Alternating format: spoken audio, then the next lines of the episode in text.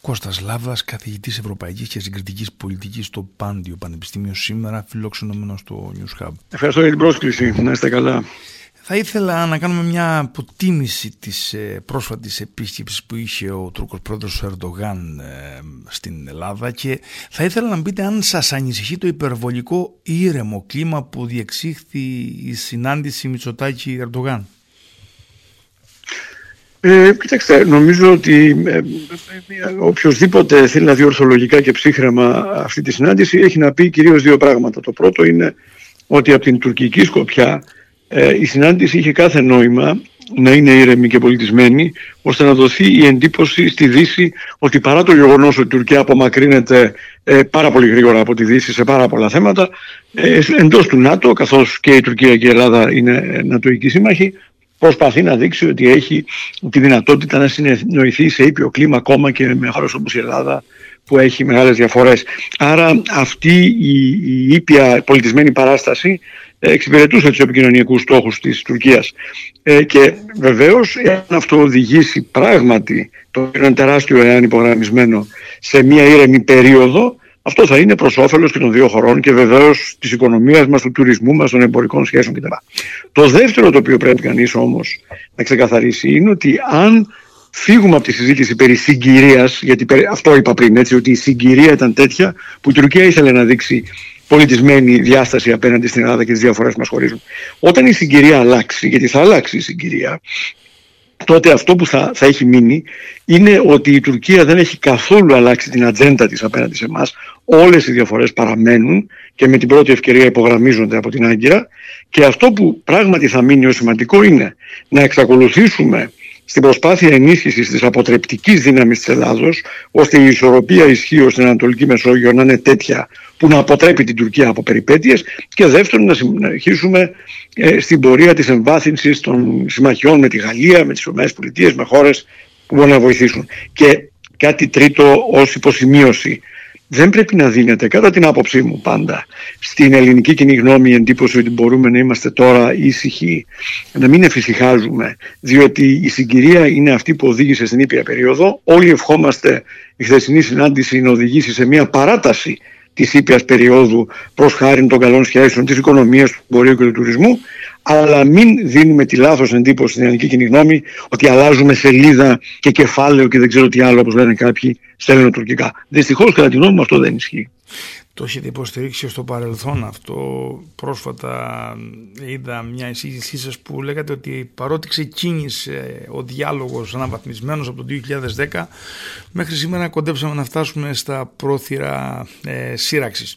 Ε, Σωστά. Ε, σας ε, προβληματίζει, μάλλον να το πω αλλιώς, πώς βλέπετε πίσω από τις λέξεις αυτή τη φράση που ακούσαμε ότι πρέπει να οριμάσουν οι συνθήκες για την βασική διαφορά που έχουμε πάντα κατά τη δική μας την άποψη ε, να πρέπει να οριμάσουν οι συνθήκες για την ανακήρυξη αόρου κεφαλοκρηπίδας.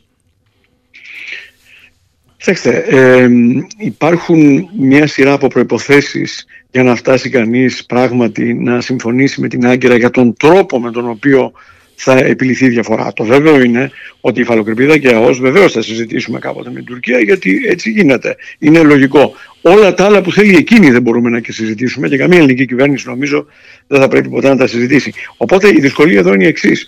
Ότι για να συζητήσουμε η φαλοκρηπίδα και ΑΟΣ, που βεβαίως πρέπει να το κάνουμε, κύριε θέτει προποθέσει που είναι δυσθεώρητες.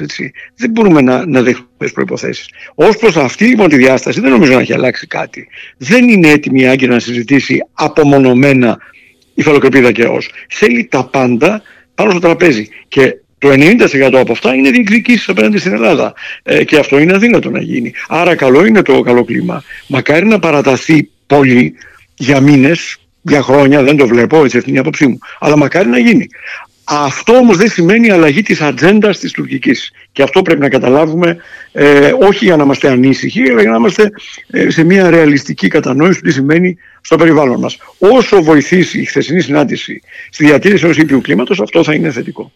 Ε, ε, επειδή αναφερθήκατε σε συμμαχίες και αυτή με την Γαλλία είναι από τις ε, έτσι, πιο δυναμικές που έχουμε γράψει στο σωστά, μέλλον σωστά, σωστά. Ε, την ίδια στιγμή από την άλλη πλευρά ενώ έχει περάσει τα ψηλά γράμματα είναι στα σκαριά μια πολύ μεγάλη συμφωνία σε πολλά επίπεδα αλλά κυρίως το αμυντικό έχει όμως και εμπορικό και οικονομικό και θέματα εξοπλισμών με την Τουρκία και την Αγγλία σας ανησυχεί το γεγονός ότι ε, υπάρχει μια τέτοια δυνητική σύμπλευση την ώρα που και η Τουρκία και η Αγγλία είναι εκτός Ευρωπαϊκής Ένωσης; Αυτή είναι μια σημαντική εξέλιξη.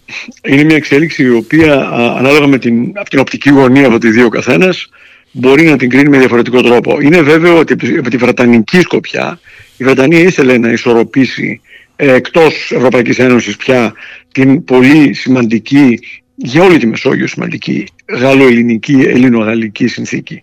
Η συμμαχία, η συνθήκη η αμοιβαίας συνδρομής, αμυντικής συνδρομής με τη Γαλλία και οι ελληνικοί εξοπλισμοί από τη Γαλλία είναι πράγματι παράγοντες που αλλάζουν το παιχνίδι στην Ανατολική Μεσόγειο και γενικότερα στη Μεσόγειο.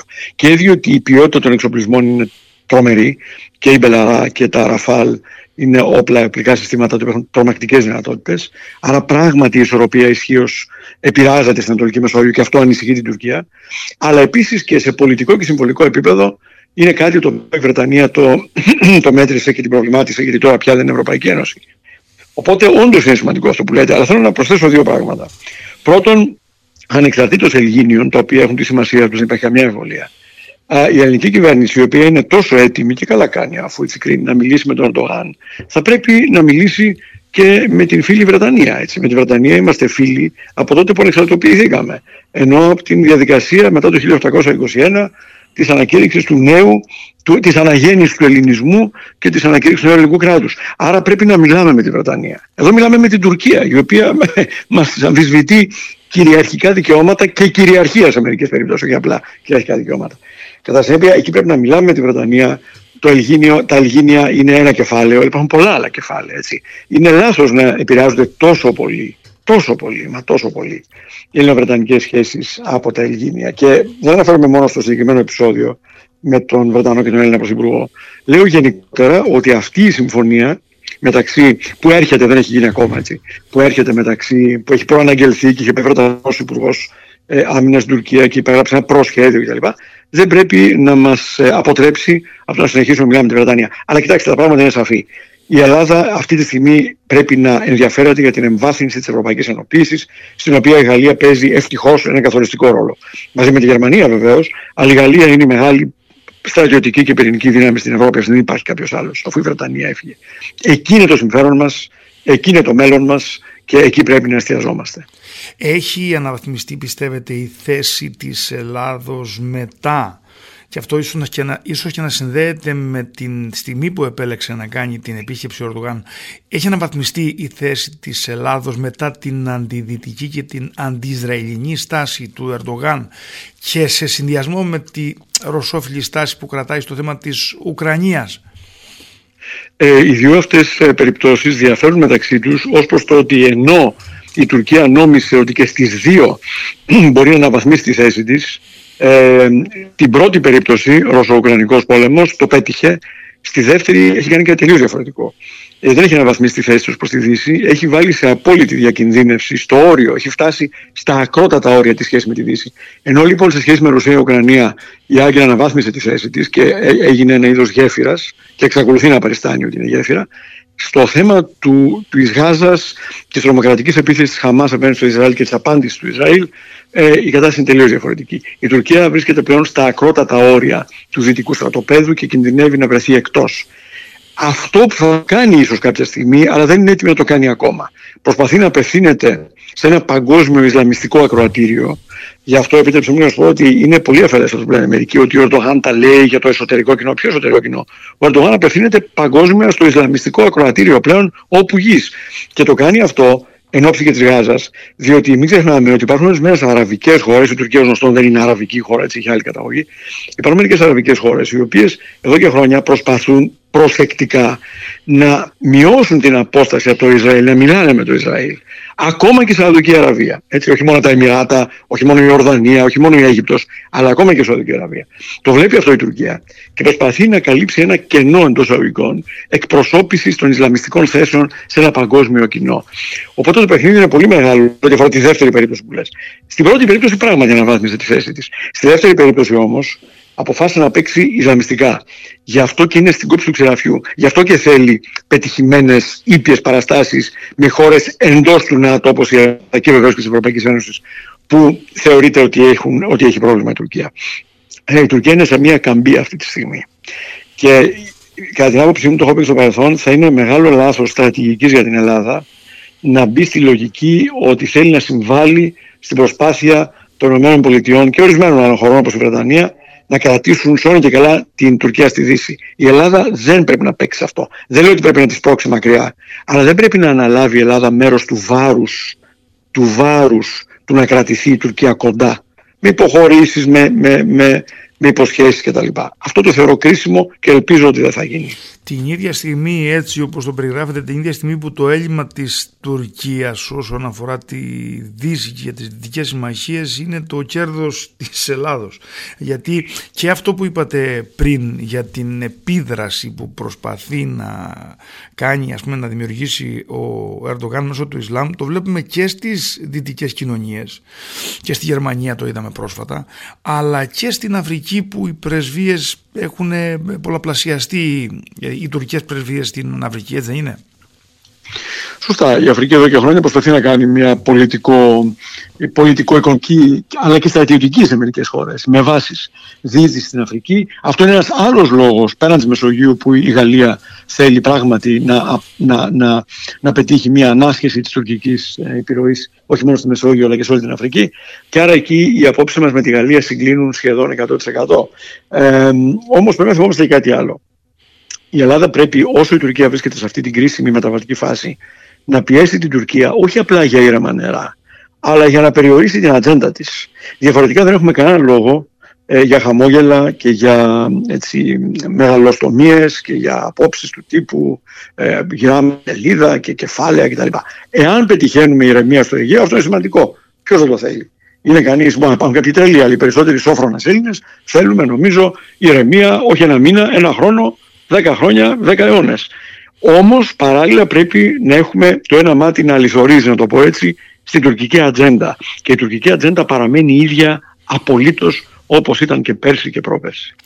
Θέλω να κλείσουμε την συζήτησή μας με, το, με την αναφορά στο Κυπριακό. Πώς εκτιμάτε τη στάση του Έλληνα Πρωθυπουργού ε, στο Κυπριακό; Για το είναι, σαφές ότι, είναι, είναι σαφές ότι πολύ σωστά ο κ. Μητσοτάκης έκανε την αναφορά που έκανε και απαντώντας σε σχέση με τη μειονότητα που είναι μουσουλμανική βάση της συνθήκης της Λοζάνης, αναφέρομαι τώρα στη Θράκη, αλλά και επισημένοντα ότι η ελληνική άποψη παραμένει σαφής, δεν δέχεται την τουρκική προσέγγιση, η οποία είναι η προσέγγιση των δύο κρατών, και αυτό έπρεπε να ελεγχθεί. Και ελέγχθη, και σωστά ελέγχθη.